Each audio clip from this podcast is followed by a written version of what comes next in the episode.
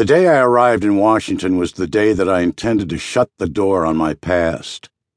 Driving over the Potomac and seeing the city skyline laid out before me, I thought this must be exactly how the European immigrants felt when they entered New York Harbor and passed the Statue of Liberty, a chance to start their lives over.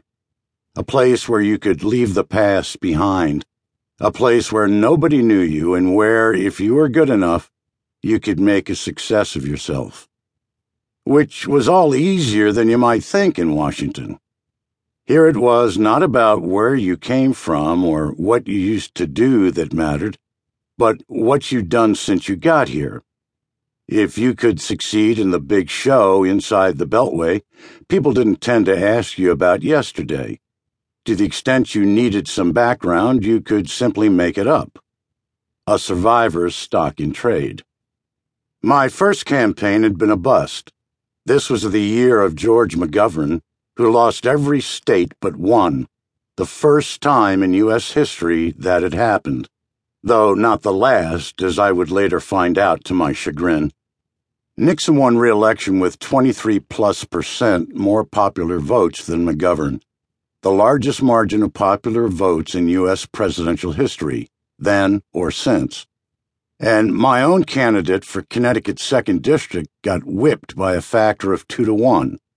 It's not easy to lose a race by that wide a margin. None of that mattered, though, because none of it would ever appear on my resume. Like my childhood, it all ceased to exist when I crossed the Potomac.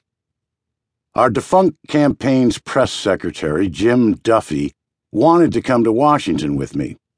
Duffy was a great guy, but his presence posed two problems.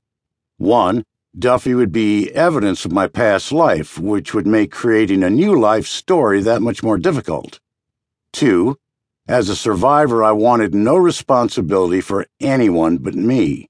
That way, whatever happened would be my doing or undoing.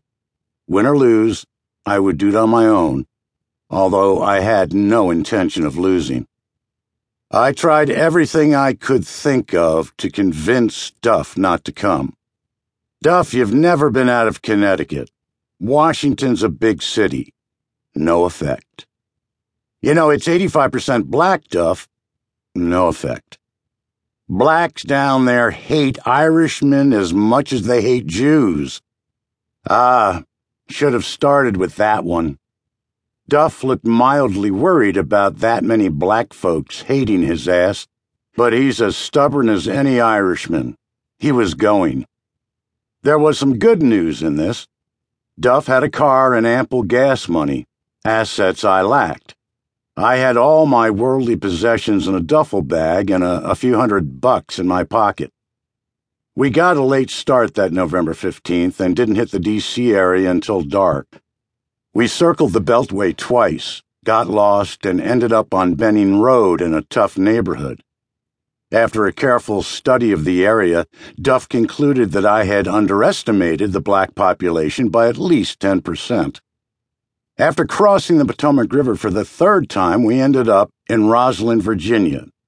Today, Rosslyn is an upscale business and residential area.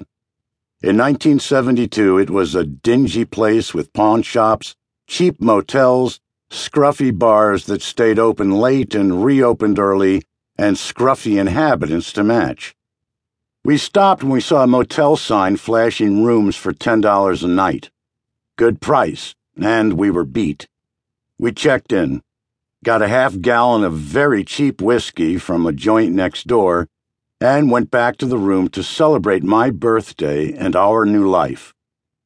If I leaned way out the window, I could just see the tip of the Washington Monument. This was living. We crashed at about 1 a.m. and were awakened at 1:15 by